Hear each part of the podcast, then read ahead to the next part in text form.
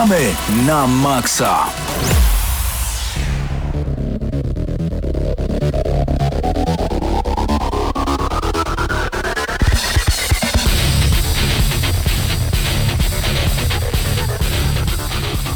Panowie, minęła godzina 21 w Radiu Free, więc y, czas na gramy na Maxa. Razem ze mną w studiu jest po mojej lewej stronie. Krzysztof Lenarczyk. A w drugim studiu... Panowie, nie słychać was, chyba się nie włączyliście tam. Nie słychać was? Proszę, załatwcie tam problemy techniczne, To, a my... to przejdziemy do naszej a- a rozmowy my- we a my- dwójkę, jak na tak. razie. Mateuszu, jako że kolejny tydzień e, ogórkowego sezonu growego za nami, to czy coś ciekawego się stało? Właściwie chyba nie za wiele i w co ostatnio grałeś, bo, bo ja muszę się przyznać, że dorwałem się znowu do Middle Earth Shadow of Mordor, jakoś tak narwał mnie hype na nadchodzącą część, część e, Cień Wojny, bo po trailerach, w których okazało się, że będzie można przenieść swojego mm, największego sojusznika i najgroźniejszego rywala do najnowszej części stwierdziłem, że jeszcze raz przejdę tę grę i muszę przyznać, że bardzo się w nią wciągnąłem. Powiem szczerze, że ja kiedyś pożyczyłem od ciebie tego e, Shadow of Mordor, ale po trzech godzinach dosłownie odpadłem i jakoś nie, nie mogłem się przekonać e, do, do tej gry. Jest zapowiedziana e, zapowiedziany Cień Wojny, tak? Tak, Cień Wojny. Cień Wojny i, i, i nie wiem co o tym myśleć. Jakby... To będzie troszeczkę Ja lubię to niż, uniwersum, niż, ale e, jakoś- e, niż Cień Mordoru, bo ma być bardziej RPGowa, e, bardziej nastawiona na mm, walkę w hubach, w specyficznych lokacjach dla Śródziemia, a nie do końca taką partyzancką wojnę, jak to miało miejsce w, w Shadow of Mordor, więc myślę, że będzie Ci się chyba bardziej podobało. Zobaczymy. Mam nadzieję, bo jaki problem miałem z tą grą, że jednak zalatywało taką nudą, bo ten świat był tak otwarty i dało się w nim zrobić tak wiele rzeczy, że nie wiedziałem za co się zabrać. Ja jednak wolę takie gry, które prowadzą mnie trochę za rączkę. W sensie lubię nie mam czegoś takiego, że potrzebuję otwartego świata. Ja potrzebuję dobrej fabuły, która która napędza mnie do grania i może być to nawet tunelowe granie, ale żeby było dobre no i interesujące. w przypadku y, Cienia Mordoru lub Shadow of Mordor i zależy w jakim kraju ta gra wyszła, to muszę przyznać, że fabuła akurat jest średnia, ale jest na tyle wystarczająca, żeby wciągnąć, wciągnąć nas w najważniejszy element tej gry, czyli w system Nemesis, czyli nasza kuźnia orkowej armii, próba stworzenia własnej armii z tych wszystkich uruków i tak dalej. No to było dla mnie naprawdę, to jest naprawdę wciągające i, i muszę przyznać, że mm, ja miałem takiego pupila, wykreowałem własnego pupila. Mm, zabił mnie taki ork z tarczą. To są jedni z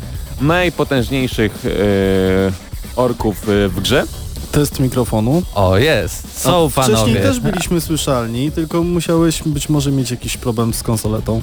Oj, nie wiem. U nas wszystko dzisiaj, z perspektywy Dzisiaj, e, drugiej konsolety śmiga i trybi. Okej, dzisiaj radio trochę nam płata figle, mogę, ale... mogę wrócić w każdym razie ale do tematu, kontynuuj, że e, stworzyłem sobie popila, zabił mnie ork z taki starczą i od takiego najgorszego, najniższej, naj, najniżej mm, postawionego orka, na najniższym szczeblu sprowadziłem go na, do najwyższego dowództwa i w tej chwili ma bodajże 18 czy 19 potęgi i mam nadzieję, że gdy będę mógł zagrać w Cień Wojny, to e, mój mm, bodajże Juholis, bo taki miał e, przydomek, pojawi się również w najnowszej grze.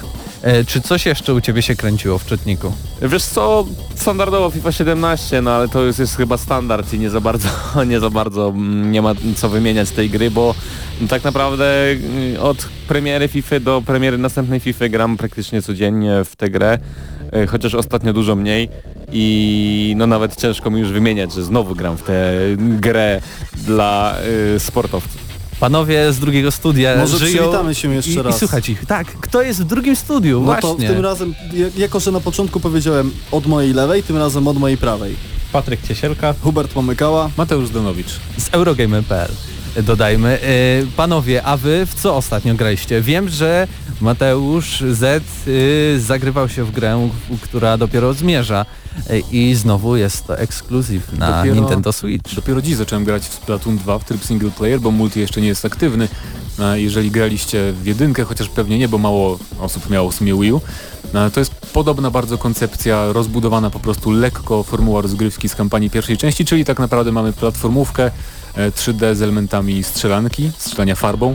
E, Ale to jest o tyle fajne, że mm, single jest bardzo różny od multiplayer, od multiplayera, ponieważ właśnie w multi jednak nie ma nacisku na elementy platformowe, e, a jest to w kampanii, więc tak jakby mamy zupełnie inną grę, która też po części oczywiście- przygotowuje do starcie sieciowych, więc, więc e, bardzo to jest dobre i bardzo to ciekawie rozwiązano wszystko i są, jest trochę nowych pomysłów, ale nie za dużo, jeszcze nie przyszedłem oczywiście całości, więc więcej powiem e, w przyszłości, że tak zrymuję ładnie.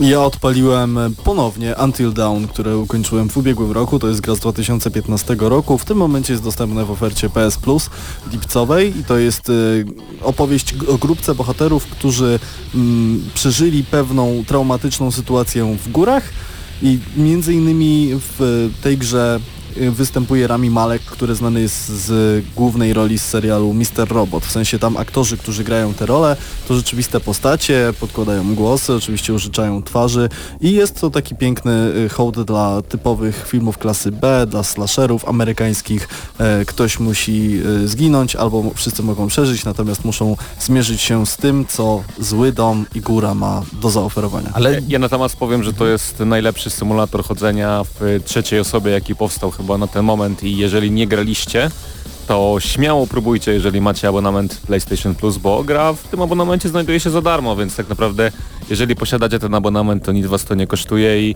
możecie zakosztować tego, yy, tej ciekawej przygody, bo myślę, że warto, szczególnie dla elementów, że tę grę można przechodzić wielokrotnie i może ona smakować I to inaczej. jest poza tym wyjątkowo wakacyjna gra z racji tego, że wszędzie jest śnieg. Ale Hubercie, dlaczego w ogóle znowu zacząłeś grać w Until Dawn? A kwestia jest bardzo prosta. To jest gra, którą się e, dobrze przechodzi w e, dwuosobowej ekipie. To znaczy, to jest dobra gra do oglądania. Tak samo znam tutaj opinię osób, które oglądały Until Dawn na YouTubie w całości, chociażby w wykonaniu PewDiePie'a. Na przykład ja. I to się bardzo przyjemnie ogląda i bardzo przyjemnie się siedzi we dwie osoby, Powiem, nie można tylko sobie w dwie. przekazywać kontroler. Nie tylko w dwie, nawet więcej osób i, i naprawdę sprawia to sporą przyjemność i wciąga niczym dobry serial. Patryku, cały czas e, przechodzę Wiedźmina, już jestem pod sam koniec, tak mi się wydaje, bo już mam tam około Nowigradzie. 50. E, Nie, już jestem już na Skellige. ta, w tamtym tygodniu na Skellige, to powiem ci, że, że jeszcze nie. Jeszcze dużo. Jeszcze ale trochę. spokojnie, Nie, no nie, chcę, nie chcę spoilować, nie chcę spoilować, ale jestem na, ske, na Skelligen. E, Już wszystko najważniejsze się chyba wyda, wydarzyło i e, mam taką uwagę do Wiedźmina, bo jest tam jeden, jeden błąd, który mnie e, bardzo denerwuje, znaczy nie można mieć wszystkiego w takiej grze, tak? Wszystko oprócz tego jest ok, ale nie podobają mi się zlecenia wiedźmińskie, ponieważ wszystkie zlecenia wiedźmińskie, no one mają tam jakąś taką otoczkę trochę inną, ale wyglądają mniej więcej tak samo, że podchodzimy, włączamy zmysł, idziemy za śladami, zabijamy potwora. Kopiuj w klej z Batmana. E, właśnie i brakuje mi tego, tak jak mówiłem w zeszłym tygodniu, że w, grałem w Horizon i w Horizon, no i mi się dużo lepiej gra w Wiedźmina niż w Horizon, tylko że w Horizon był ten element polowań. I bardzo brakuje mi tego w Wiedźminie, tego, że przygotowujemy się do walki z potworem, danym potworem, że nie bierzemy, nie wyciągamy y, miecz, y, miecza i używamy tylko jednego znaku, żeby go pokonać. I no, Ale to tak jest trochę, no bo pamiętaj, że każdy y, jak, jakby potwór jest wrażliwy na co innego, więc faktycznie jeśli już pod koniec gry jesteś dopakowany, to praktycznie każdym znakiem albo y, każdą bronią srebrną bez nakładania maści pokonasz y, potwora, ale w połowie raczej to ci się nie uda. Y, No właśnie i tu jest, tu jest trochę odwrotnie, bo na początku jeszcze korzystałem z tych olejków i z tych eliksirów, a potem z moją y, super bronią po prostu idę na potwora, za- za- niego i Nie no, ja może też wykańczam. e, dodam coś jako chyba największy fan Wiedźmina w tej redakcji, że Patryk ma rację w tym i e, większość walk nawet na najwyższym poziomie trudności e, do pewnego momentu wygląda tak, że rzucamy kłen, czyli tarczę na siebie i uderzamy, robimy odskok, rzucamy kłen, uderzamy, robimy odskok. I tak w zasadzie można pokonać każdego potwora bez używania jakichś skomplikowanych e, olejków i tak dalej, tak, bo, dokładnie. bo taki jest schemat Ale na, tej najwyższym grze. poziomie Tak, trudności. ja gram, ja gram Tak, na na najwyższym najwyższym poziomie poziomie trudności i każda walka z bossem wygląda tak, że uderzam dwa razy, odskakuję i potwory mają zazwyczaj y, dwa ciosy. Mają cios, którym uderza y, raz i ma cios, w którym uderza raz, dwa. I trzeba wtedy zrobić dwa odskoki, a nie jeden. Zatem najwyższy poziom trudności jest o tyle dziwny w Wiedźminie, że początkowo y, potrafią nam sprawić problem, y, potrafi nam sprawić problem grupka utopców, ale, Ale utopce to jest najgorsza rzecz w całym Wiedźminie. ale później w dalszej, w dalszej, głaki są najgorsze. w dalszej fazie gry w zasadzie nie mamy większych problemów, żeby ją przejść, nawet mimo tego, że ona ma ten teoretycznie najwyższy. I ja się wcale nie dziwię, że w tamtym tygodniu pękł news, że jeden z graczy przyszedł całą grę nie używając w ogóle rynsztunku, nie używając zbroi, nie, nie używając znaków, bo to da się zrobić. Da się zrobić, tylko jest oczywiście bardziej czasochłonne, więc nawet jeśli byście używali tych wszystkich rzeczy, o których, których nie chcecie używać, to byście to zrobili po prostu szybciej. I właśnie Patryku, brakuje mi, i właśnie mi brakuje w tym, yy, w tych wszystkich zleceniach wiedźmińskich tego, żeby samemu się domyślić, jaki to jest stwór i jaki olejek trzeba użyć, a nie podchodzimy, on opowiada wszystko, co się stało i mówi, a, to na pewno ten potwór. I ty już, no, wiesz, czujesz się takie małe dziecko, o, powiedział mi, to ja teraz wezmę to, co on powiedział i go pokonam. Ale Patryku, przed tobą jeszcze dwa dodatki, rozumiem? Czy już grasz tak, zgadza się, zgadza się. No to widzisz, to jeszcze, jeszcze, o ho, ho godzin, o ho. To jest ten moment, w którym Mateusz mówi, a to ty, A, ty, ty to synek. Zobaczymy jak zaczniesz w Zelda grać w końcu. Tak, jeszcze Ja? trochę się Tak. pomęczysz z tym, e, z modelem walki, bo ja, nie podobał mi się ten e, model walki w Wiedźminie 3, chyba mi jako jednemu z niewielu. Nie, mi się nie podobał strasznie model walki. Musiałem zmienić na easy w pewnym momencie, bo po prostu... Ojej. Bo widzisz, on się nie mogłem dawał ogóle, rady. Ja się nie mogłem w ogóle Nie, nie chodziło o to, po prostu- na Wiedźmina. Nie chodziło o to, że nie dawałem rady, tylko mm, to jest takie nudne trochę, no mamy tylko te dwa ciosy, może też ma wpływ na to, że nie mamy praktycznie różnych broni nie, w tej grze. Że Swoją po jakimś drogą- czasie to po prostu nudzi. Swoją drogą dostaliśmy informację, że prawdopodobnie streaming nam nie działa. Kurczę, w takim razie z tego miejsca, nawet jeśli osoby, które chciały posłuchać streamingu nie mogą nas posłuchać, to serdecznie ich pozdrawiamy, jeśli nas odpalicie albo na Mixcloudzie, albo poprzez naszą stronę internetową. Albo oczywiście możecie próbować na 89,9 FM. Przypominam wam, jeśli w województwie lubelskim mieszkacie, to, to, to wszystko działa. A nad stroną zaraz, zaraz damy znać, może, może zadziała. E, Panowie, co w dzisiejszej audycji? Bo oprócz tego, że graliśmy w wiele gier i o czym już rozmawiamy ponad 10 minut, to także będą w sumie trzy recenzje, z czego żadna nie będzie grą. E, Bo pierwsza recenzja e, będzie od Was, czyli od Huberta i Mateusza Z e, i to będzie recenzja serialu i nie chcę mówić jakiego gatunku, bo zaraz ktoś mnie tutaj zjedzie pewnie. Anime. Niby anime. Ale wytłumaczymy o co chodzi Castlevania, prawda? chwilę. Proszę, Tak. mówcie, mówcie, zajawcie, a za chwilę z tym wejdziemy. Hubercie. E, Castlevania to czteroodcinkowy miniserial z Netflixa. Oczywiście okazało się, że już drugi sezon został potwierdzony i zmierza na tę platformę w 2018 roku, czyli jest to takie trochę wprowadzenie do całego świata. Natomiast y, jest to rzecz, która jest obowiązkowa do obejrzenia nie tylko dla fanów tak zwanych, mówiąc kolokwialnie, chińskich bajek, jak również gry i dla tych, którzy po prostu lubią dobry klimat, mroczny, brutalny świat. E, Jest to naprawdę dobrze zrobione, ale musicie o tym posłuchać trochę więcej, ponieważ Mateusz Zanowicz też oglądał i chyba ma podobne zdanie do mojego. Nawet bardzo, bardzo mi się podobało i dlaczego to usłyszycie więcej niebawem. W takim razie to nie będzie chyba kontrowersyjna e, recenzja. Chy- chyba, że, chyba, że w komentarzach po prostu się odezwie A czy ty Mateusz jesteś strona. fanem chińskich bajek? nie jestem, dlatego jeszcze nie oglądałem, ale jak usłyszałem, że to trwa tylko półtorej godziny i to są tylko cztery odcinki, to, to Ale może cztery spróbuję. odcinki trwają półtorej godziny? Tak, łącznie. Godzinę 40 dokładnie. E, ale oprócz tego będą też recenzje technologiczne słuchawek e, Logitecha z górnej półki, e, jak i monitora AOC 27-calowego z serii Agon, czyli z serii mega gamerskiej, że tak powiem, 144 Hz, e, 1 ms input lag, więc y, to będzie jeszcze w gramy na maksa, tak więc y, chwila przerwy z muzyką z gier, a my właśnie zaraz wracamy e, z recenzją Castlevanii.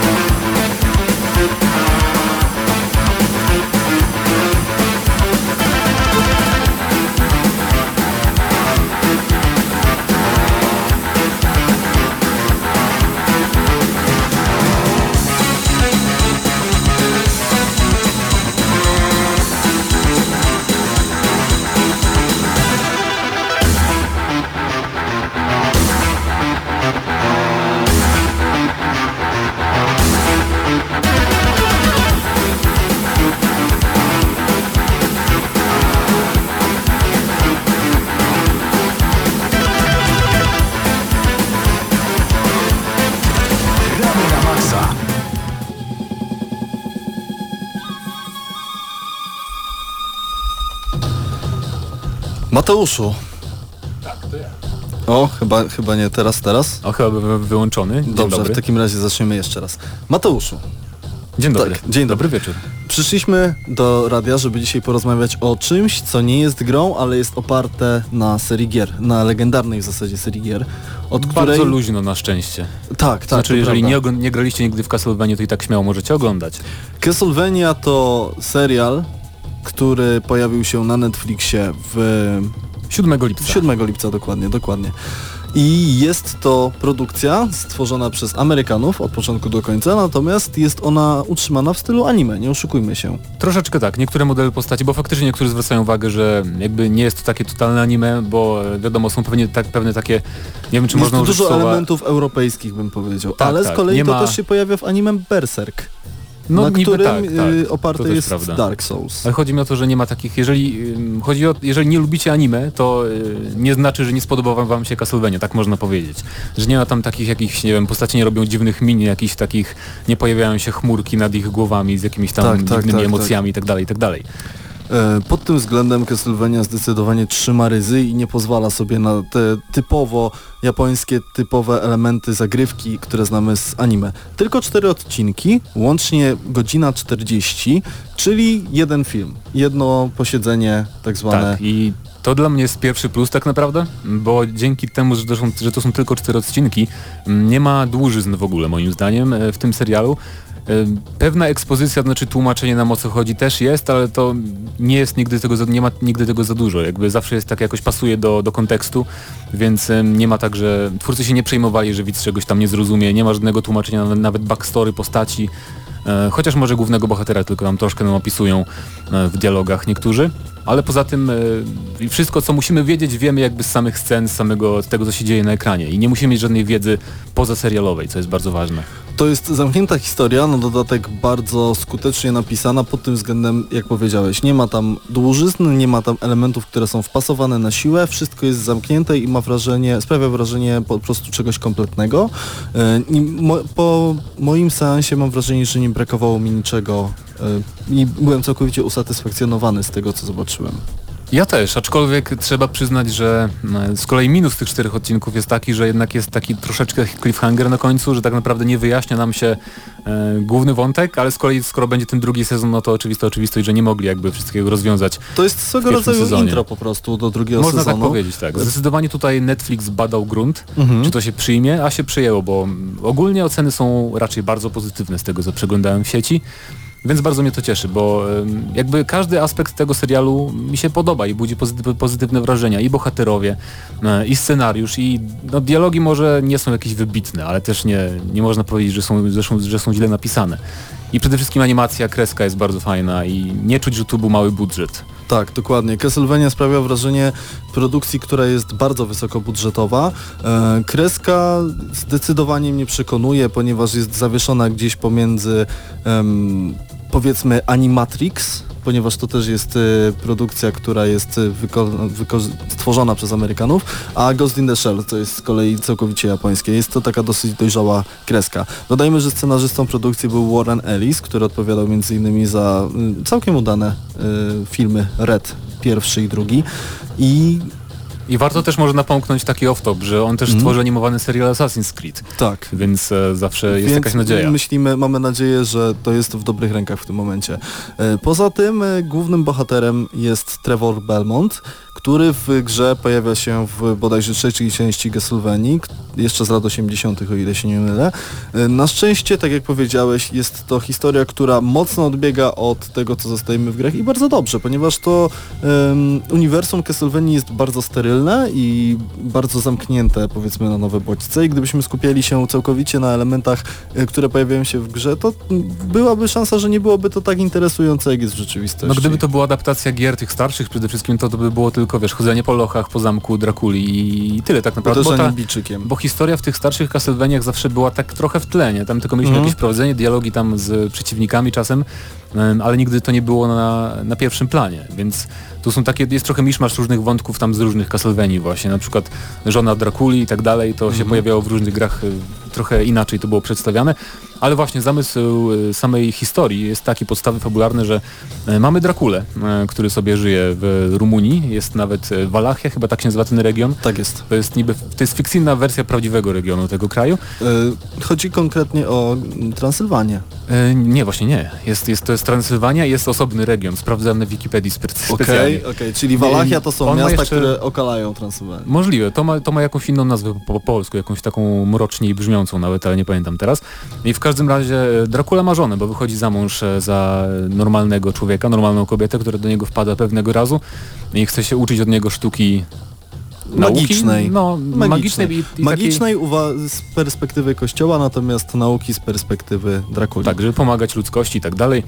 Ale niestety kończy na stosie. To nie jest żaden spoiler, bo to jest sam początek jakby Tak z jest. podstawy To jest historii. zarys fabuły. Właśnie w Castlevanii spierają się ze sobą różne strony, oprócz tego, że mamy Drakulę, który jest głównym złym, ale powiedzmy jego em, działania są w dobry sposób uargumentowane.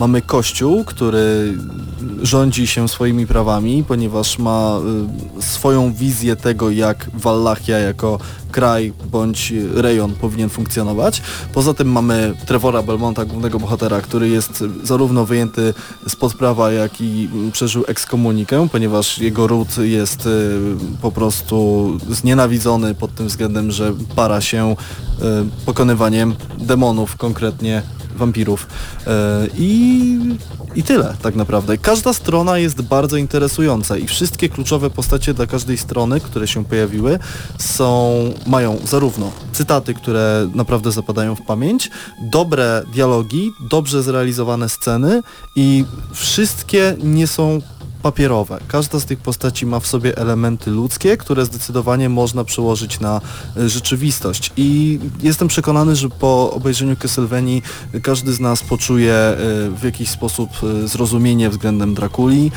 będzie zastanawiał się nad dalszymi losami Trevora, który jest jedno z moich ulubionych słów, urwi połeć. Jest urwi Urwipołciem, połciem, okej. tak. E, to znaczy e, lubi sobie wypić, generalnie wyszedł z wprawy, ale kiedy pojawia się e, powiedzmy robota na zlecenie, musi się jej podjąć.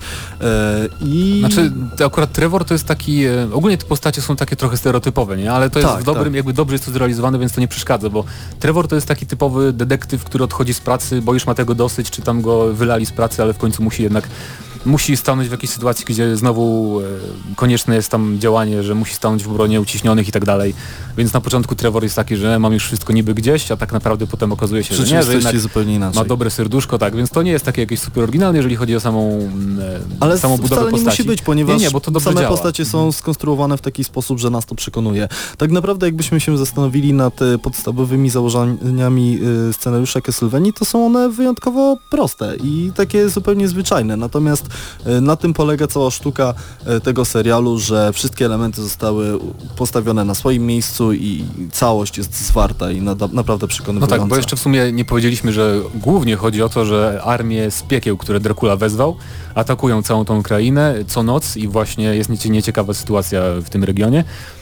Ym, I są bardzo, dzięki temu mamy bardzo fajne sceny ataków demonicznych armii na, na mi- miasta ludzkie i to jest naprawdę bardzo brutalnie przedstawione, co pasuje w sumie do tej mrocznej opowieści. Mamy nawet niemowlaka w pysku demona przenoszonego, więc są nawet makabry, makabryczne sceny momentami. Naprawdę bałem się, dobrze, że o tym powiedziałeś, bo sam myślę, że mógłbym to pominąć. Naprawdę bałem się, że Castlevania zostanie urzeczniona, a jest bardzo brutalna, wręcz momentami nawiązuje do scen gore. Sceny, których nie chcielibyśmy oglądać pojawiają się na ekranie często, natomiast jeśli chodzi chociażby o sceny walk pomiędzy Trevorem a demonami bądź ludźmi, są one bardzo satysfakcjonujące i pomysłowe przy okazji. No tak, tak. I oczywiście są tu takie też elementy z gier. On ma beach, e, swój charakterystyczny... Krótki miecz. Tak, krótki miecz, więc jest to połączenie, które znamy właśnie z gier. Em, aczkolwiek tych scen walki też nie ma dużo. Jakoś, bardzo e, dobrze. Jest, jest ich tak w sam raz, że chociaż jak, jak już mówiliśmy, to trwa tylko godzinę 40 w sumie, więc em, nie jest tak, że godzina to są same tam sceny akcji, efektowne walki i tak dalej, więc jest to wszystko fajnie wyważone. No i wygląda świetnie. I wygląda świetnie. Ja w ogóle się nie spodziewałem. Czekałem na Castlevanię, kiedy wyszła, postanowiłem obejrzeć ją y, z miejsca i zostałem wręcz porażony jakością tego, y, co zobaczyłem. I naprawdę jestem przekonany, że obejrzę te cztery odcinki jeszcze przynajmniej ze dwa razy przed premierą w 2018 roku. Tym bardziej, że cliffhanger, o którym powiedziałeś, y, część ludzi, którzy grali w serię mogli się go spodziewać, natomiast ja do końca nie byłem przekonany, ponieważ tak naprawdę człowiek nie wiedział, czym może być ten cliffhanger. I ode mnie wyjątkowo wysoka nota z racji tego, że naprawdę zostałem porażony, a pierwsze wrażenie jest dla mnie najważniejsze. Dla mnie Castlevania, cztery odcinki, Niech będzie. 10 na 10. Żałuję Wow. tylko jednego, Okej. że nie mogę obejrzeć więcej, ponieważ te cztery odcinki zostawiają ogromny niedosyt. E, ode mnie 8 na 10 jednak. Znaczy, I ja mam, ja mam ale nie, to dobrze, bo inną skalę ocen. Ja mam trochę inną skalę ocen. To nie jest dla mnie to jakieś arcydzieło na, na dziesiątkę, Dla aczkolwiek... mnie też nie, ale uważam, że wszystko jest dopracowane. Tak, no wszystko jest bardzo sprawnie zrobione. Yy, troszkę mógłby być lepiej zrobiony. Znaczy może bardziej jakiś mniej stereotypowy Belmont, główny nasz bohater, ale to jest takie już czepialstwo troszeczkę z mojej strony. Ale z drugiej strony te postacie są tak napisane, że mogą się w każdy możliwy sposób rozwinąć w kolejnym sezonie. No tak, tak, ale wiesz, mi chodzi o to, że ten jego wątek nawrócenia jest taki, no, to jest bardzo oklepany jednak, nie? No Że tak, w końcu prawda. coś się dzieje strasznego i on jednak i okazuje się dobrym człowiekiem naprawdę. Ale mniejsza o to, bardzo się cieszę, że to jest animacja, a nie, nie powstał serial aktorski, bo Tak. takich scen, jakie mamy tutaj w tej animacji nie byłoby na pewno, nie byłoby to możliwe do zrealizowania w takim fajnym stylu, jak to otrzymaliśmy.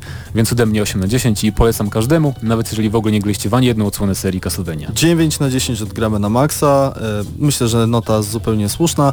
E, Zapraszamy do obejrzenia. No oczywiście serial dostarczył nam Netflix w własnym zakresie.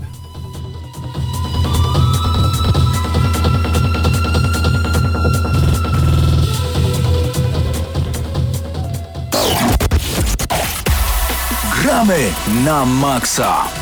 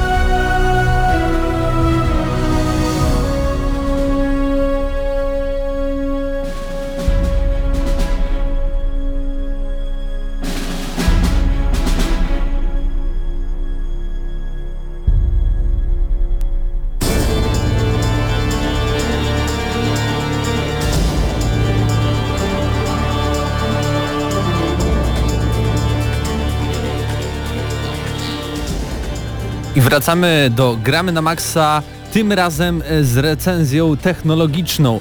E, W Gramy na Maxa od jakiegoś czasu mamy taki mały kącik technologiczny i w nim recenzujemy jakieś takie fajne nowinki. Coraz częściej. Tak, związane wszystko oczywiście jest y, z gamingiem, więc to nie jest tak y, wyjęte jakby spod naszej działalności. Y, No i dzisiaj postanowiliśmy zrecenzować dla Was monitor AOC serii Agon, y, a dokładnie AG271QX. Uwielbiam nazwy monitorów, bo one nie mają w są- ogóle tak, nic on- wspólnego. To są, mam wrażenie, że po prostu jakaś e, ba- bardzo wytrenowana małpka za każdym razem na tablicy pokazuje inne cyferki, inne literki. Choć z drugiej strony y, pewne te cyferki y, pozwalają 27. y, właśnie dowiedzieć się coś na temat tego monitora, bo AG, czyli Aegon G Gaming 27, 27-calowy monitor 1 i podejrzewam, że jeden to oznacza jedną, jeden monitor. nie, jeden monitor, a także jeden MS, bo tak Mhm. niski input lag, czy tam y, opóźnienie jest względem y, wysyłanego sygnału do monitora z komputera, więc to jest sprzęt ze średnio e, wysokiej półki bym powiedział, bo e, koszt e, takiego monitora to około 2000 zł.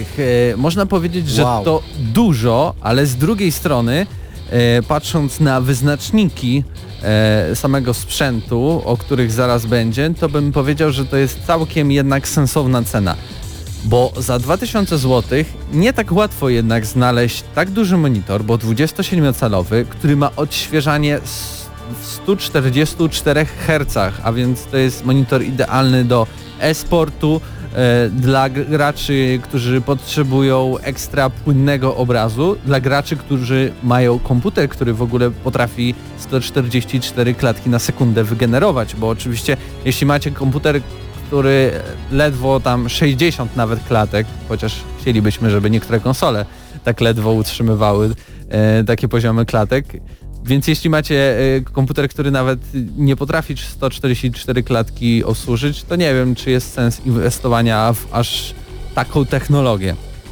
Dodatkowo, Kurczę, no ale 2000 to jest naprawdę dużo i ten jeden, jedna milisekunda input laga, szczególnie dla graczy, którzy grają po sieci, to jest coś niesamowitego i coś, co jest dla niezbędne. Counter Strike'a wydaje mi się, że to jest perfekcyjny monitor, bo tam Mhm. to jest gra, która jest no już w sumie stara, więc można wygenerować nawet na średnim komputerze tyle klatek. No i oprócz tego właśnie płynność, tak niski input lag. Dodatkowo ten- monitor y, obsługuje maksymalną rozdzielczość trochę ponad 2K, czyli QHD, a dokładnie 2560 na 144 piksele.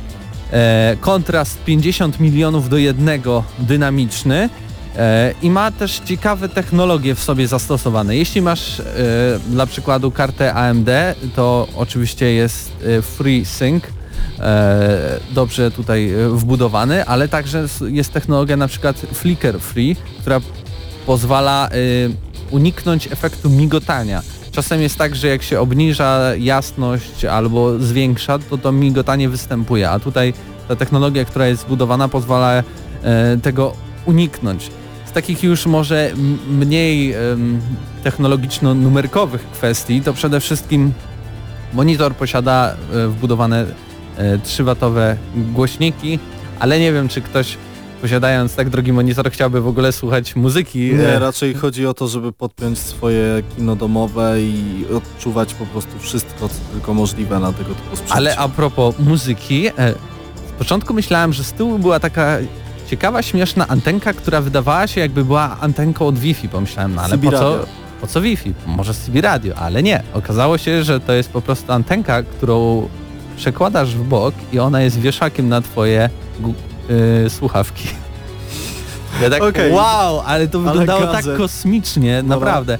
E, W ogóle ten monitor z tyłu wygląda dużo lepiej, bo jest czarny i ma taką jakby literę V czerwoną, metaliczną. Pod spodem jest dostęp do wszystkich złączy, dwa razy HDMI, DSAP, DisplayPort, DVI, USB 3.0 aż 4 razy, plus jeszcze mini USB, audio in i też jeśli chcecie wystawić gdzieś e, monitor, gdzie są złodzieje, to ma Kensington Unlock, czyli takie coś, co podłącza się zazwyczaj chyba w sklepach, żeby nikt Mhm. nie zajumał takich rzeczy. Coś, z czego na przykład jest, e, co jest cały czas wykorzystywane na Gamescomie albo na tego typu Tak. miejscach na targach. Ale wydaje mi się, że to bardziej taki 4 Po- po- razy po- USB. Tak, to jest 3.0. dużo. To 3.0, jest dużo. tak. No, Ale właśnie tak ale jak dwa powiedziałem, razy HDMI to niewiele. Yy, no ale masz DVI, czyli tak jakby to samo, ale No niby tak, ale zobacz. możesz podłączyć dwie konsole przez DVI komputer i jakbyś, no masz idealny zestaw automatyczny. Tak, ale mimo wszystko chciałoby się więcej. E, oprócz tego y, sam monitor można regulować y, nie tylko poruszając go na boki, chociaż nie ma tutaj y, opcji pivot, ale także pochylając go do przodu do nas albo bardziej do tyłu. Z tyłu też ma taki, taką designerską y, miarkę bym powiedział, Okej. wysokościową i myślałem, że jak się się przedstawia, ten cały monitor się rusza, ale nie, okazało się, że ona jest tylko po to, żebyś sam sobie ustawił, że masz na 80 centymetrze monitor i co jest bez sensu, bo monitor jest tyłem do ściany, nikt tego nawet nie zobaczy. gadżetów. Więc y, monitor fajny, ale jakby, no nie wiem, w biurze, open space'ie, na jakichś targach, na jakichś turniejach, gdzie każdy widzi z tyłu to, co się dzieje z, z tym monitorem. Tak więc y, podsumowując, Czy wydałbyś 2000 na monitor gamingowy? na ten. Jeśli byłbym graczem na przykład y, w półprofesjonalnym w Counter-Strike'a, wydaje mi się, że jak najbardziej, chociaż trochę boli, że jednak ten monitor jest oparty o technologię e, TN, zwykłą. Nie jest to IPS, no i ale co, co najważniejsze jest matowy, więc jeśli światło albo e, słońce świeci, to, y, Możemy to jakby się nie, nie odbija. Tak więc 2000 jak najbardziej, jeśli chodzi o graczy stricte takich esportowo-gamingowych online. Jeśli chodzi o klasycznych graczy, jednak bym e, preferował i, i radził im, żeby znaleźli jakiś monitor, który może nie jest tak drogi, nie oferuje 144 Hz, ale tak samo na przykład ma tyle, tak dużo wejść, e, tak dużo USB. E, tak więc e, AOC, Aegon, pierwszy z serii, jak najbardziej, ale dla graczy e-sportowych.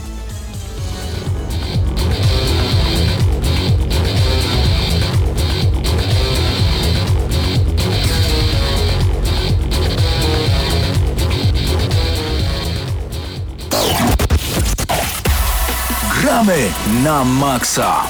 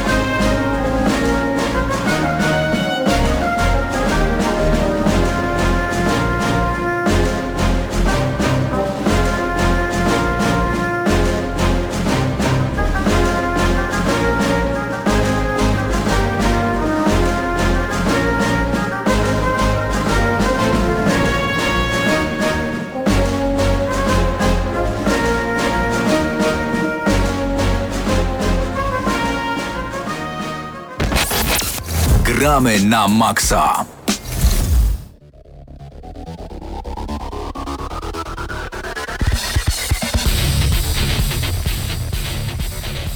Gramy na maksa, kontynuując nasz kącik technologiczny, zrecenzujemy tym razem, a dokładnie ja, bo Hubert będzie mi tutaj pomagał, ale Hubert jest bardzo ważnym członkiem tej recenzji, ponieważ on zazwyczaj jakby... No ja muzykuję po prostu. No muzykuje, no chciałem jakoś to powiedzieć No tak to już też ładniej, że... muzykował, ale w tym momencie jest w przerwie, natomiast ja muzykuję Tak. cały czas. I masz też duży pogląd na słuchawki i, i na aspekty muzyczne, więc pomyślałem, że akurat będziesz idealnym kompanem, który pomoże mi tutaj trochę opowiedzieć o tych słuchawkach.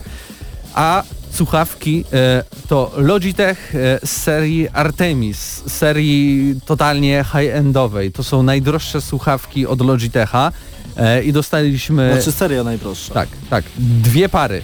E, Pierwsze to G633, to są słuchawki przewodowe za około 700 zł, a dru drugie to są G933 i one są bezprzewodowe i są w cenie detalicznej około 1000 zł, więc naprawdę bardzo, bardzo drogie rzeczy i Mam porównanie ze słuchawkami Monstera, które jeszcze, jeszcze jakiś czas temu nawet były dostępne w sklepach. Teraz chyba ta firma troszeczkę podupadła, bo nie za bardzo je widzę, a jeśli widzę to jednak jakieś takie tańsze modele. Więc y, będę próbował z nimi dokładnie porównać e, Logitechy Artemis. Co jest ważne, te, te słuchawki praktycznie różnią się, te G633 i G933 tylko tym, że właśnie są jedne przewodowe, a drugie bezprzewodowe. A, a ich wspólne cechy to przede wszystkim to, że posiadają membrany audio Pro G, e, które mm, pozwalają osiągnąć dźwięk przestrzenny 7.1 aż e, Dolby Surround. E, ale niestety tylko na PC i niestety tylko jeśli zainstalujemy specjalną aplikację e, czy, czy też sterowniki od Logitecha e, o nazwie Logitech Gaming Software. E, chociaż te słuchawki są wspierane przez y, PlayStation 4 i Xbox One, to tam niestety dźwięk przestrzenny w nich nie będzie działać, co jest moim zdaniem, jeśli chcemy zainwestować w dobre słuchawki do grania na konsoli, no praktycznie y, je wyklucza, bo za tą cenę można na przykład sobie nabyć bardzo dobre słuchawki sygnowane przez PlayStation, czy też y, przez Razora dla y, Xboxa One. Ale oprócz tego, e, oprócz też głównych konsol, to one wspierają też urządzenia mobilne, konsole przenośne, takie jak na przykład Nintendo Switch podobno, jak i PlayStation Vita, chociaż nie mam tych dwóch konsolek, ale e, więc nie mogę do końca potwierdzić, ale przynajmniej tak twierdzi producent. E, słuchawki są bardzo ciekawie designersko skonstruowane, bo mają, są podświetlane e, systemem RBG. Mamy możliwość jakby zmiany kolorów, a kolorów jest aż 16 milionów, więc jest troszeczkę tutaj do wyboru. Em, Problem jest tylko w tym, żeby właśnie samemu ustalić jakiś kolor, trzeba tak samo jak w przypadku dźwięku przestrzennego zaopatrzyć się w oprogramowanie Logitech Gaming Software, więc znów na konsoli nie będziemy mieć takiej możliwości, żeby samemu ustawić sobie dany kolor, a kolory dzielą się też na same podświetlenie loga słuchawek, jak i na obwolutkę ich nauszników tutaj. E, Dodatkowo z tyłu też są programowalne przyciski, które powtórzę się trzeci raz w tej recenzji, można zaprogramować jedynie mając oprogramowanie Logitech Software, więc totalnie te słuchawki są przeznaczone tylko i wyłącznie tak naprawdę dla PC-ciarzy, bo nie wyobrażam sobie e, grania w nich na konsoli. Chyba, że chodzi o samą jakość może tego wszystkiego, bo naprawdę są Odpowiedz świetnie pytanie. wykonane. Do czego są przydatne sławki, e, znaczy przyciski na sławkach? Czy do tego, żeby wcisnąć ten przycisk i móc powiedzieć Mayday? No bo jeśli tak, to rozumiem. Wiesz co, możesz je zaprogramować tak jak Jaki chcesz. profesjonalny gracz będzie klikał sobie na policzku, tudzież na uchu, bądź na uchu, przepraszam, bądź na uchu przyciski tylko dlatego, że ma taką możliwość? Nie wiem, ale to, to, jest, jest... jeden ze zbędnych bajerów, który jest w tej cenie 700 zł. No tak, ale y, y, wydając jakieś słuchawki, które kosztują pewną Tak, to trzeba, musi być dużo dużą ilość tak. pieniędzy, to prawda, trzeba dodać y, jakby opcje. zbędne, e, Nie wiem, czy bezużyteczne zbędne, czy rzeczy. niezbędne. Tak samo masz przecież i w klawiaturach, i w myszkach, gdzie też możesz programować to No ale w wszystko. klawiaturach i myszkach ma to Ale sens, bo masz to pod Programowałeś rękami. kiedyś? Ja mam klawiaturę, którą no, się mam, programuje. Mam, I umiem, umiem w makra. Um, umiesz, ale, ale, Ale nie nie korzystasz. korzystam. Właśnie z, z tym jest problem, więc czy to są słuchawki, czy to e, klawiatura, to trzeba sobie odpowiedzieć po prostu, czy ja będę z tego korzystał i, i czy to jest dla mnie zaleta, czy też wada. Opowiedz o jakości dźwięku. Niesamowity. Ale jeśli nie byłby niesamowity, to by był to strzał w stopę przy takiej cenie.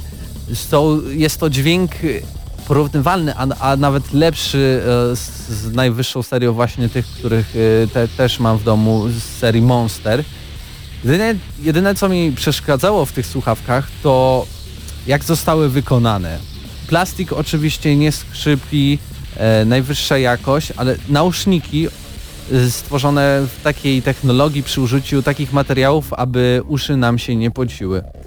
I to jest wygodne, ale niestety mnie osobiście po jakimś czasie zaczęły po prostu spędzić uszy, bo wystają pewne części tych wszystkich materiałów i chociaż to wszystko oddycha, no to jednak dla mnie to nie było na tyle wygodne jak na przykład klasyczne słuchawki z górnej półki, które e, są e, oszyte naturalną skórą, która idealnie przylega ci do ucha i wtedy też nie masz z tym problemu. Wtedy też nawet przy długich sesjach na przykład nie odparzysz sobie ucha, ani też nie spocisz się w nich jakoś e, naprawdę dużo, więc Nie no, ale wiesz, z drugiej strony ja pracuję bardzo dużo na słuchawkach i nagrywam na słuchawkach i pracuję na słuchawkach, które nie są przewiewne i nie pamiętam sytuacji, w której spociłoby mi się ucho. No, ale w sytuacjach stresowych. Znowu dochodzimy tutaj do momentu takiego, że wydaje mi poci się, ucho. Nie pocisz się cały, ale wydaje mi się, że takie słuchawki znów są przeznaczone tylko dla graczy, Którzy którzy mają do wydania 700 zł na słuchawki. y, też, ale oprócz tego zajmują się grami Zawodowo. profesjonalnie albo półprofesjonalnie, bo wtedy faktycznie te wszystkie bariery w jakiś stopniu mogą się przydać. To, że bardzo dobrze oddychają te słuchawki, że tyle kosztują, że mają y, programowalne przyciski, a także w wersji na przykład bezprzewodowej e, otwierasz sobie jedną słuchawkę i w środku znajduje się tam taki śmieszny pendrive. I ten pendrive, co jest najfajniejsze, podłączasz pod jaki chcesz urządzenie i automatycznie wszystko masz skonfigurowane i dźwięk wychodzi Okej, na słuchawki. To jest świetna rzecz. Byłem u Marcina Górniaka, e, który jest z naszej, e, jakby z naszego oddziału warszawskiego, gramy na Maxa i tam właśnie zasiedliśmy przed PlayStation 4 i chcieliśmy sobie pograć e, w grę piłkarską. I tam Właśnie to było fajne. Wyciągnęliśmy ten pendrive, podłączyliśmy pod PlayStation 4, wszystko było ustawione perfekcyjnie, automatycznie, bez żadnych problemów. Oprócz tego, na przykład urządzenia, które są przewodowe, a na przykład podłączysz pod nie kabelek, bo ten, ten jakby no pendrive ma też wejście mikro USB i z niego możesz wyprowadzić mini jack, automatycznie staje się bezprzewodowe.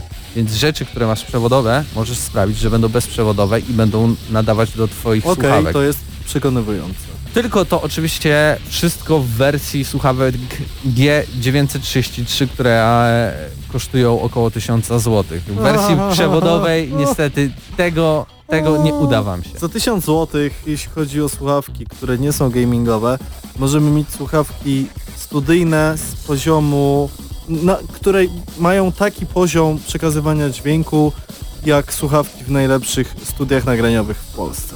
Naprawdę. Naprawdę. Ale one też jakby do czego innego chyba są troszeczkę Służą do czego innego, są stworzone. bajeranckie. I chyba chodzi o też to, nie są na przykład Ale 7.1 W końcu czy to, co, coś to w tym dźwięk, stylu. prawda? No, dźwięk, dźwięk. Tak więc podsumowując, y, jeśli macie do wydania 1000 zł, y, to wydaje mi się i chcecie tyle wydać na słuchawki, to zdecydowanie warto, bo chyba nie ma innego modelu tak bardzo naszpikowanego bajerami, zrobionego z najlepszych materiałów, który pozwala na tak wiele możliwości. I chyba wydaje mi się, że tylko warto te słuchawki bezprzewodowe, bo oprócz tego, tak jak mówiłem, macie możliwość tego, żeby w każdym momencie jakieś urządzenie, pod jakieś urządzenie z USB się podłączyć, czy też z wejściem e, 3,5 mm i zrobić z niego bezprzewodowe i nadawać sygnał. Słuchawki przewodowe za około 700 zł. Nie wiem, nie wiem czy bym się skusił. Wydaje mi się, że naj... zdecydowanie z perspektywy tak zwanej polskiej kieszeni najbardziej przyjemnym rozwiązaniem byłoby 700 zł w wersji bezprzewodowej, natomiast wersja przewodowa 5, Może, 450. Bo może, mimo wszystko 1000 zł, jak nawet jak na słuchawki gamingowe, to kolosalna, zaporowa kwota. Za tę cenę można kupić konsolę. Prawda, prawda, można kupić konsolę. Oczywiście dopiero ten, te, słuchawki weszły do sprzedaży, więc też bym nie twierdził, że one na przykład za pół roku trochę stanieją do jakichś bardziej normalnych cen. Ale jeśli chodzi o, o bajery i o potrzeby, to zdecydowanie polecam. Polecam szczególnie graczom e- e-sportowym i graczom, którzy zajmują się na co dzień profesjonalnie gamingiem.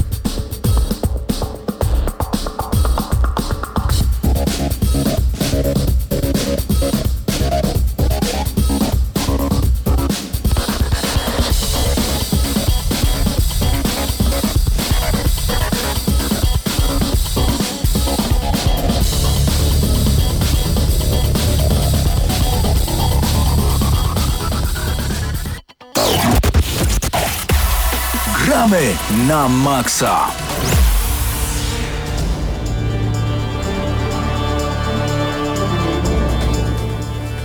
Dostaliśmy informację już jakiś czas temu, że osoba, którą jako audycja pozdrawialiśmy e, na antenie bodajże w lutym, która już wtedy zmagała się z poważnymi problemami zdrowotnymi, nadal ma problemy zdrowotne, a to osoba, która jest naszym wiernym słuchaczem. Dlatego z tego miejsca chcielibyśmy jeszcze raz wesprzeć Joannę która nas słucha. No bo nas słucha od dłuższego czasu i w ogóle nam kibicuje. Co o tym sądzisz, Mateuszu?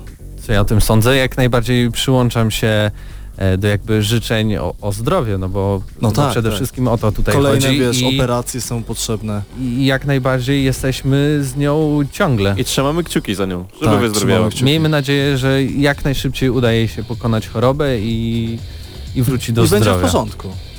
Panowie, za Panowie. nami y, w sumie trzy recenzje, dwie technologiczne. Y, jedna była związana z serialem y, Castlevania. A teraz czas mm, na już sam koniec audycji, może na taką malutką pogadankę, bo jednak niewiele działo się w świecie gier wideo i tu, ja mam tutaj taki, taki temat, który troszeczkę zahaczyliśmy na samym początku. Czy, i tu pytanie, czy powtarzacie gry, które raz już przeszliście? Czy macie tak, że czujecie potrzebę na przykład przechodząc raz, nie wiem, Duma, przeszedłeś raz i czy chciałbyś... Tak, Dlaczego no przeszedłem przy- Duma dwa razy No, no właśnie, i dlaczego? Dlaczego? No ja na przykład mam tak, że przechodząc raz grę, już raczej do niej nie wracam. Jedynym wyjątkiem chyba był, e, było The Last of Us ostatnimi czasy, a wiele, wiele lat temu to po prostu Gothic. Ale to dlatego, że od praktycznie od pierwszego Gotika zacząłem jakby taką Bo bardziej... Mateusz jest psychofanem Gotika po prostu. Poważną- Powiedzmy to wreszcie. Tak, bardziej taką poważną część życia związaną z grami. Ja tak czasem więc jak na niego patrzę, to go widzę w pełnej zbroi płytowej. No Tak. i tak, tak to wygląda. Jestem bezimiennym Mateuszem, tak? Ale nie, wracając do pytania, czy, czy też tak macie? Czy macie tak, że raz przychodzicie grę i grę i do niej nigdy nie wracacie, czy też lubicie wracać co jakiś czas do jakichś tytułów i, i dlaczego tak się to u was dzieje? E, powiem tak, rzadko wracam do jakichś tytułów. E, swego czasu w ogóle nie wracałem.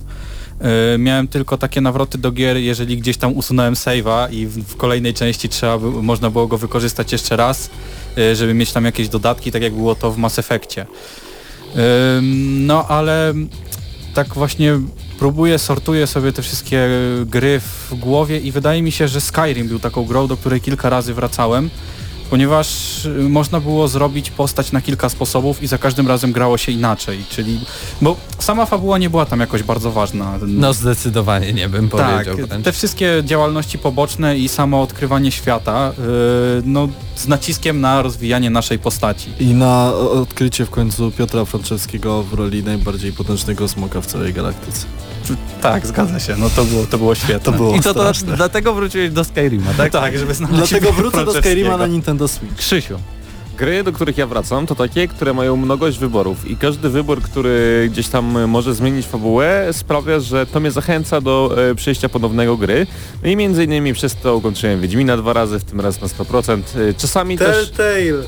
Czasami też to powoduje, że y, chcę z, y, zdobyć wszystkie osiągnięcia, ale to nie jestem na tyle uzależniony od platynowania, że jest to częste. Natomiast w przypadku gier, które nie są liniowe, y, muszę przyznać, że bardzo często wracam i szczególnie do takich gier, które mają dozę sandboxu, jak właśnie Skyrim, jak y, wcześniej wspomniany przeze mnie Shadow of Mordor, i dlatego to robię. Sprawia mi to przyjemność. Szczególnie mówię Wiedźmin, gdzie e, każdy nasz wybór ma jakieś znaczenie i pod koniec dostajemy podsumowanie całościowe e, z całej przygody, co zrobiliśmy źle, co zrobiliśmy dobrze i, i jak Ale to to wpłynęło na akurat nasz wybrałeś y, taką grę, z którą wszystko działa. W sensie, jak przejdziesz ją w inny sposób, to rzeczywiście... Gotika też przeszedłem no, to milion te- razy. to też. Jedynkę chyba z 20. Bo tam fabuła jednak, jeśli wybrałeś tą inną ścieżkę, się zmieniała, ale z drugiej strony na przykład y, grając w Heavy Rain i wybierając zupełnie, podejmując zupełnie inne decyzje,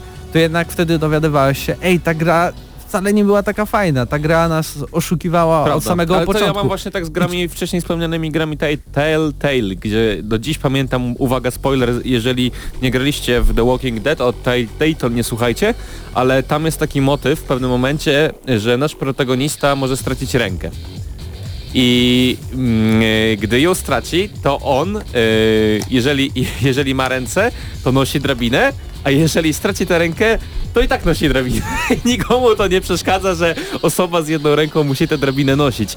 I dlatego y, do gier, które są mm, pozornie nieliniowe nie wracam, ale takie... Ale skąd wiesz, że są pozornie nieliniowe? Wiesz co, to y, czasami to widać w rozgrywce i to czuć, że jakiś nasz wybór ma wpływ lub nie. Dzięki Krzysiek, bo ja nie grałem w pierwsze The Walking Dead. Musiałem Ale Hubert ściągnął słuchawki, tak? Ale to nie jest tak bardzo jakiś istotny spoiler. Yy, Hubercie, a, a ty wracasz? No wiem, że wracasz na przykład do Duma, wróciłeś Wróciłem kilka do razy. Duma, ale wróciłem do Ale Duma właśnie- z bardzo prostej przyczyny, bo ja Bo? grałem w Duma na PlayStation 4, a potem y, z- miałem kopię na PC i zobaczyłem jak bardzo ta gra się różni w wersji PC-owej, jeśli chodzi o prędkość, ale również oczywiście o grafikę. W wersji PC-owej na dobrym sprzęcie wygląda rewelacyjnie.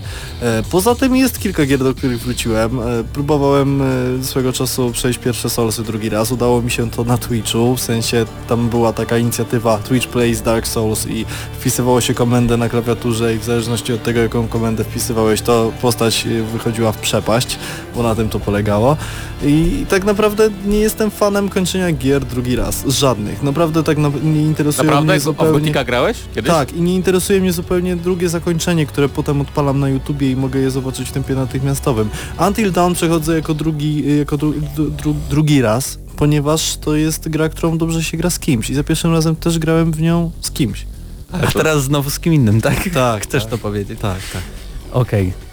Ja może bym chyba to trochę e, całość skwitował, że może dlatego, że nie mamy tak dużo czasu na gry. To też się zmienia, bo No o to chodzi, to jest chyba najważniejsze, No. nie? że po prostu nie mamy czasu, żeby grać w nowości, znaczy w gry stare, które już przyszliśmy, bo jest tyle nowości cały czas. No ale po co? Ale jeżeli jak chodzi to o... było w piosence, po co znowu pić ten sam soczek, kiedy czujesz, że uleciał gaz? Tak było, na pewno. No jeżeli ja bym miał przejść jeszcze raz y, Horizon, no to bym się chyba pochlastał.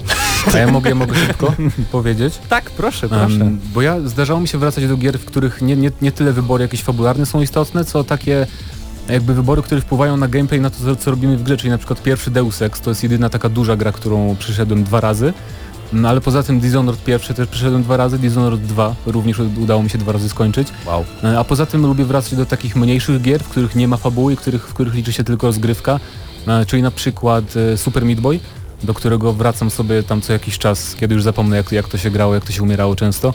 I, mm, bo takie gry są fajne, odpalasz sobie po prostu losowy level jakiś tam i po prostu jest czysty gameplay. I jakby tu to, że jednorazowo to przeszedłeś kiedyś, to nie ma takiego dużego znaczenia, tak, to jest bo jak z to grami jest- multiplayer. Tak. chciałem jeszcze, Jeszcze- powiedzieć, że idealna gra, do której się wraca to Pokémony. I to jest chyba To najlepszy prawda. przykład. Jeszcze, Że są osoby, co, co kilka miesięcy po prostu wracają do Pokémon Fire Red. Patryku? je- jeszcze mam takie pytanie, czy gry pokroju The Binding of Isaac się liczą, bo no w sumie jest to roguelike i po prostu wracanie do tej gry i przechodzenie jeszcze raz odblokuje nam ko- kolejne części, ale A no tak, to roguelike'i to w sumie pasują jako gatunek, że wracamy do tego cały czas, nie? bo to nie ma Mhm. końca jakby. To pytanie chyba pozostawimy otwarte i poczekamy na komentarze. E, Szczególnie zapraszamy na naszą stronę. E, Tam będzie cała audycja, tam też możemy podyskutować na ten temat. A niestety czas nas goni i, i już za chwilę 22. Tak więc no za tydzień gramy na maksa. Będą recenzje na pewno, bo zbliżają się duże gry. Będą też relacje. Zobaczymy. Tak więc żegnamy się z wami. W studiu był Krzysztof Lenarczyk. Mateusz Danowicz. Hubert pomykała. Patryk Ciesielka. i Mateusz Świdut. Pozdrawiamy też Pawła Tywiaka. Przyjdź za tydzień, prosimy. E, A to była audycja Gramy na Maxa.